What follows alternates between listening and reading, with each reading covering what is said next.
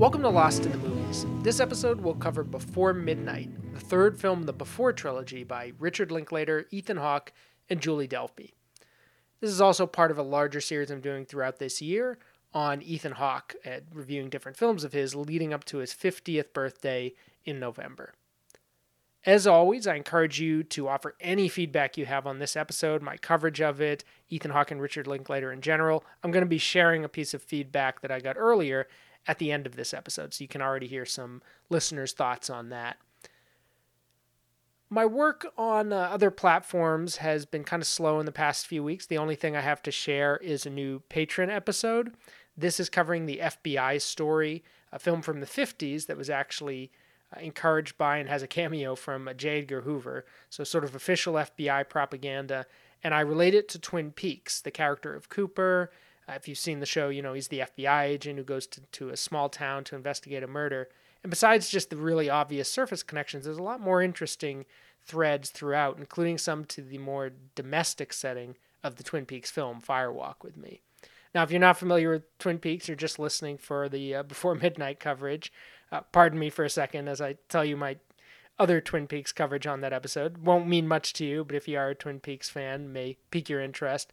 I also talk about the topics of Louie and Jonathan, characters from the show, the locations of the Double R and Hap's Diner, and I relate the pregnancy involving a character named Lucy's pregnancy with part 4 of the Showtime series that followed up later for Twin Peaks. So that's my Twin Peaks coverage. I also offered a quick tribute to the podcaster Michael Brooks and shared some of my old archive pieces on Fire in the Sky and Double Life of Veronique, two films that I had also compared to Twin Peaks in the past. So that's what's going on there.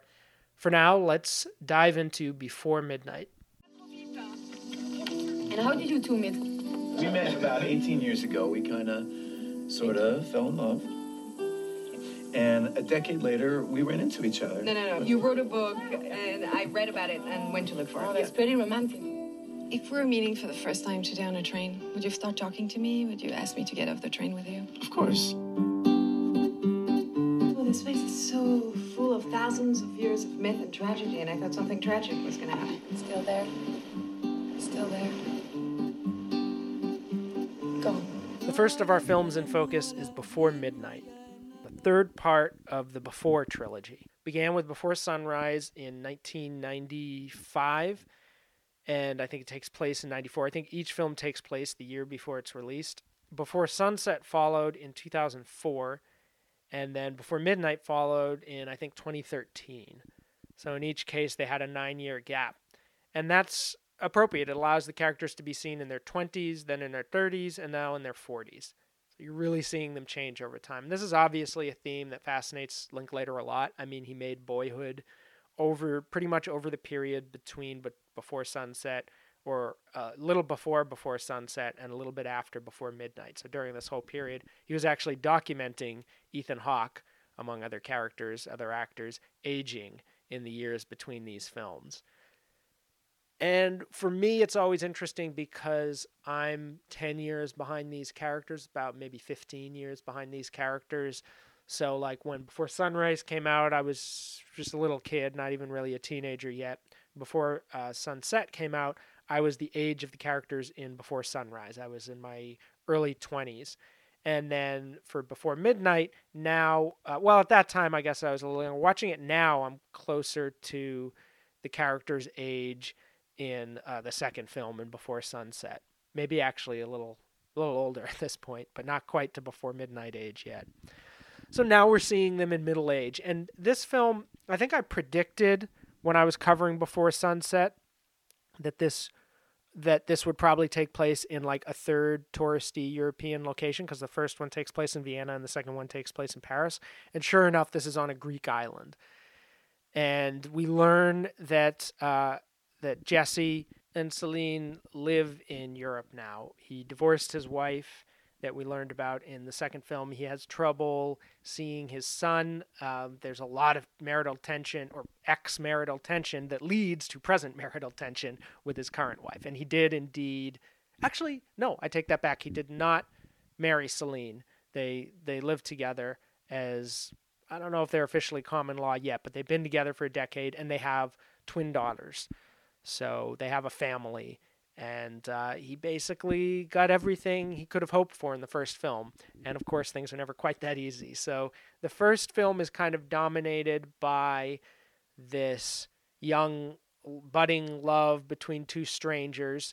The second film is structured around this idea of people still young, but with a lot of wisdom under their belt, a lot of life experience, coming together again and kind of regretting what could have been and what wasn't and hoping for the future. And now, Before Midnight, we're getting something much more settled, much more established, this couple that, you know, the spark, the dream of what could be is gone because they made something actually happen. So that's what they're living with now. And he's a novelist who, as we learned in the second film, has written about their life or about their experience at that time, their little fling, and how he leaves it on an ambiguous note, just like the movie itself ended. And now we learn that he's written many books since then that are often about their marriage. So people feel like they know her through his book, and she kind of resents that. And we see building tension throughout this based on that, but also based on him kind of wanting to... He wants to be more of a father for his son and perhaps move back to the U.S., and she just is not thrilled with that. I mean, she has a job with... the government, I believe, they have a home in Greece, but they're still living in France, I believe. So I think she's working for the French government. Sorry, it's been a little while since I've watched this. I'm recording this after the fact, so a few of the details are foggy. But the overall impression remains pretty strong, because this was a very much a marital spat movie, which is like a genre. You know, Bergman was the king, bar none, of this genre. And sometimes it's a you could also call it the Who's Afraid of Virginia Woolf genre, although I think in this we see they're a little more loving than that. This isn't just a bitter marriage that's dissolved into mutual acrimony. But it does, things do get pretty hostile at a certain point. I also found this interesting to watch because I've always been more sympathetic to Celine than Jesse in the previous films. I found him kind of obnoxious. I think I expressed that in the Before Sunrise review in particular. It just has a certain persona that I find grating. And in this film, I think maybe because life has sort of beaten him down a little bit. I mean, he's got a lot of success. He's still kind of arrogant, but, you know, he's a little more mature than he was, relatively speaking. And so I found him a little more sympathetic, and actually I found myself more sympathetic to him in the big argument scenes, which was an interesting film. And I think Linklater definitely, to me, and maybe it's just a function of how the film is made, I thought he seemed much more sympathetic to, much more identifying with Jesse than Celine in the argument. That was just the sense, that was the impression I had from the way that the drama unfolds.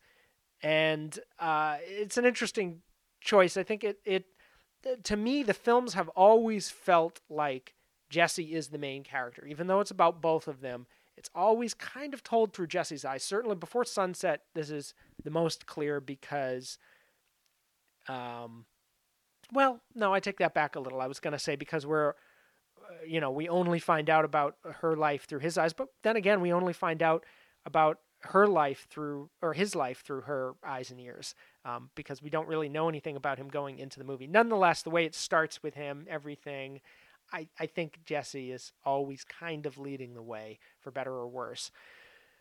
This film was the only Before film I hadn't seen before. So I was really anticipating this and wondering what it would be. And that feels appropriate in a way for this podcast, because this is the future. And once you've seen, if each film kind of represents a different phase, like Before Sunrise almost already feels like it belongs to the past in a way, maybe just for me because I saw it so many years after it came out. Before Sunset feels like more of a present tense. What do we do with this past? Where are we looking for the future? And Before Midnight feels like kind of the outcome of all of it. So I was interested to see how that would play out. And I think if I had seen Before Midnight before I went back and watched these films and reviewed and talked about them, it would have been a different picture. There would have been a little less excitement in a way, because watching those two films, knowing that there was a part I hadn't seen yet, added like an extra sort of level of intrigue to it. And there could still be chapters we haven't seen, because I think he'd like to probably continue this. I mean, it's very neat and nice that you have a trilogy now, and it seems like even in this day and age with a bajillion Marvel movies and every franchise has to have like 7 entries before it peters out, nonetheless, there's still something about a film trilogy that feels right. So maybe this will be the last one. And we have gone through sort of 3 phases of growth. I mean, they've still got plenty of years. They've got their 50s, 60s, they've got their old age. And they talk about, in each film, they're always talking about and projecting themselves into the future and where will they be and what will they think about the things that are happening now. And in Before Midnight, you still get that. They're talking about when she's 90. I think he says at one point he's a time traveler. He's coming to visit her after they've almost broken up. He comes out to visit her at the cafe where the film ends and says he's a time traveler. He wants her to know things are going to work out. It's a sort of a cute gesture that I think pays off nicely as an end, because you're wondering, how can this film end after all of that? Like after the intensity, I mean, we spend a good, I'm going to say probably 30 to 40 minutes in their hotel room, starting off very romantic. The first real sex scene that we get in any Before film, because we kind of cut away in the first film, and then the second film it ends just as it seems like something's about to happen. And this film, we actually have a little bit of lovemaking, and then the phone rings, and that just derails the whole thing. But we also get to see them spend some time in like a villa earlier in the film, where they're sharing that they're philosophizing a lot with this other group. And this is a first for the Before films too, because other than a brief reading group that Jesse is speaking to in the beginning of Before Sunset, and a few characters, individual characters they encounter along the way in Before Sunrise, this has always been a two-hander. And the second half of Before Midnight is totally a two-hander. There's nobody else in the room. It's just these two going at each other. So it's interesting to see them interact with a wider group of people. There's like a young teenage couple, an older man, and this is a great place to locate it in Greece, this fountain of civilization and knowledge and philosophy and everything like that. This is the perfect place to situate them. And there's a nice, I don't know, there's a nice feeling to it. You know, I've talked about how the films kind of echo the historical moment in a way. 1995, you had this weird end of history vibe where it was like, we are all wandering around post-Cold War Europe, and everything, all the big events are in the past, although they reference Sarajevo and Bosnia at one point, what's going on there. So there is that sense of something happening off screen. Then Before Sunset, they talk about they obliquely reference the Iraq War and environmentalism and everything that's, there's that kind of hot box tension of like the early mid 2000s where just it felt like something intense was happening, but it was kind of most people, unless they were like serving overseas or happened to be at the site of a terrorist attack, they weren't like directly involved with it. And there was this weird tension to that situation. And then in 2013, when this film came out, like Greece had just been through a period of austerity and unrest. Europe was going through all these tensions that are now coming out through Brexit and all these right-wing governments being elected there. She's part of a government that's trying to make something work. And I do think, actually, I'm going to pause this for a moment and refresh my thoughts on whether she lives in Greece or France, because I think that is kind of important. Okay, it is the French government, which still feels relevant. I think around 2013, I believe Sarkozy was already out of office, and I think there was a socialist elected government that went ahead and basically endorsed a neoliberal turn, which basically led to the dissolution of the party in the past few years, which is how Macron got elected. So there's a lot going on there, and it seems like each film, while focused on these little two people in this relationship, does kind of feed off of what's happening in the broader world at that time. They're snapshots of individual moments against this larger tapestry, which I like a lot. And of course, we'll see that a lot with Boyhood, which I'll talk about soon. But before I get to that as well, I wanted to kind of observe the interesting contrast in a way between Ethan Hawke, because, this is ostensibly part of an Ethan Hawke series. Ethan Hawke in this film and in Boyhood, he's sort of more brash and assertive in Boyhood. And watching Before Midnight again, or for the first time, but after watching Boyhood again, or around the same time as watching it again, and watching all these other Ethan Hawke films, I noticed how he's just more, he comes off as like a little more depressed and subdued as Jesse. Like, he's very cocky in the earlier films, but he's kind of got this wistful, maybe a little self-pitying side that I don't see as much in the Boyhood character or other Ethan Hawke performances. Hawke is interesting in the sense that he has a definite persona, but there's so many variations on that. And maybe he has several different personas. I mean, put something like Reality Bites up against First Reformed. You can see a thread between them. He has a certain... There's a certain, like, maybe, I don't know if arrogance is the right word, but like a sureness of himself that's present in a lot of his performances. Although I do think he has a mode as well, like Dead Poets Society, where he's more effacing. He can play shy too, you know, maybe Great Expectations to a certain extent and everything. But the first scene of Before Midnight, I just noticed right away he's with his son, and he's saying goodbye to him. Maybe that's why the comparison to Boyhood came to mind, because he has a 10-year-old son in this film, like in that film, and he seems a little sad, like he's droopy in a way almost. As he says goodbye to the son and gets in the car, there's like a sadness to it, and we feel like life has worn him down a little bit. Even though he's got so many things going for him. He's got the wife he always wanted. He's apparently a successful novelist. But, it's just interesting to note those small variations within a persona or a performer that can just go in completely different directions, I think. And Celine, Julie Delpy in this, she gets to do sort of an interesting variation on her previous characters. She's always, and this is another reason I think, that Jesse really is the protagonist for Linklater in these films. He always seems to wear what he's doing and what his motivations are and what he wants, his desires, more on his sleeve, where she is a little more cagey. In the first film, she comes off as sort of very sweet and accommodating, but also a little bit aloof. And then in the second film, she starts off similarly, and we see her break down as it goes along and finally express some of the frustrations that she's held back and kept for herself, not wanting, her uncertainty comes out. The fact that she is not confident that Jesse will like her or is being straightforward with her or anything like that. And then finally in this film, having been married to so long, she's much more confident in asserting herself, but also still kind of withholding how she feels about certain things and letting them build up and then releasing them. So this film, partly because I watched it a while ago, so I'm just kind of remembering things as I go and might have forgotten some interesting details about it, but also just because a lot of people had already seen this, they'd expressed a lot of excitement. And I would say, honestly, when people mention, they'd say, I'm here for Twin Peaks, but I like some of the film stuff too. The Before series, I think 3 or 4 different times, different people have said, this has been the thing they cite as like, this is what they're interested in. So I'd love to get a broader conversation going on these films and cover them in listener feedback. Now that I've seen all 3, you can spoil them for me. What did you think of this film? I've heard a lot of people say it's their favorite of the bunch. I don't know if I would say that. I thought it was, you can make an argument, it might be the strongest of them dramatically and everything. Before Sunrise, probably still my personal favorite, but this was definitely a more mature film in a lot of ways, and I'm just curious to see what you think of these and what your, collective, the general you. I'd love to get a lot of pieces of feedback on this.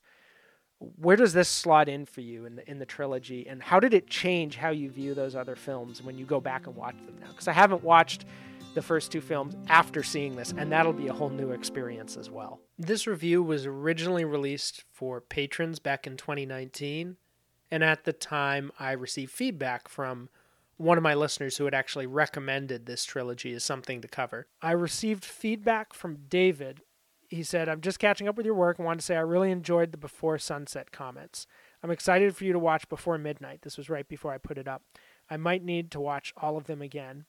And then they added, as far as Before Midnight goes, thanks for the Before Midnight review. I didn't want to hype it up, but that's my favorite one. Seeing them contend with the trade-offs and pain of their matured relationship was more gripping to me than the if-only romanticism of the previous 2 movies. That's it for this episode. If you enjoyed this, please consider rating, reviewing, and subscribing on iTunes. By far the best way to get my work promoted so other people will see it. through that platform, not just come from already knowing my work elsewhere. And if you really like the work, please consider becoming a patron. For $1 a month, you can get big, huge bonus episodes every month where I talk about Twin Peaks cinema and other Twin Peaks topics, as well as film topics, and share listener feedback in depth. Some of these episodes are hours and hours long, so there's a lot of content to dig into. And of course, you also get instant access to my entire archive, which at this point believe is hundreds of hours of material that you can dive into there.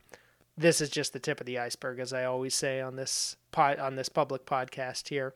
Here's a little preview of what's coming up next time. This is going to be in 2 weeks.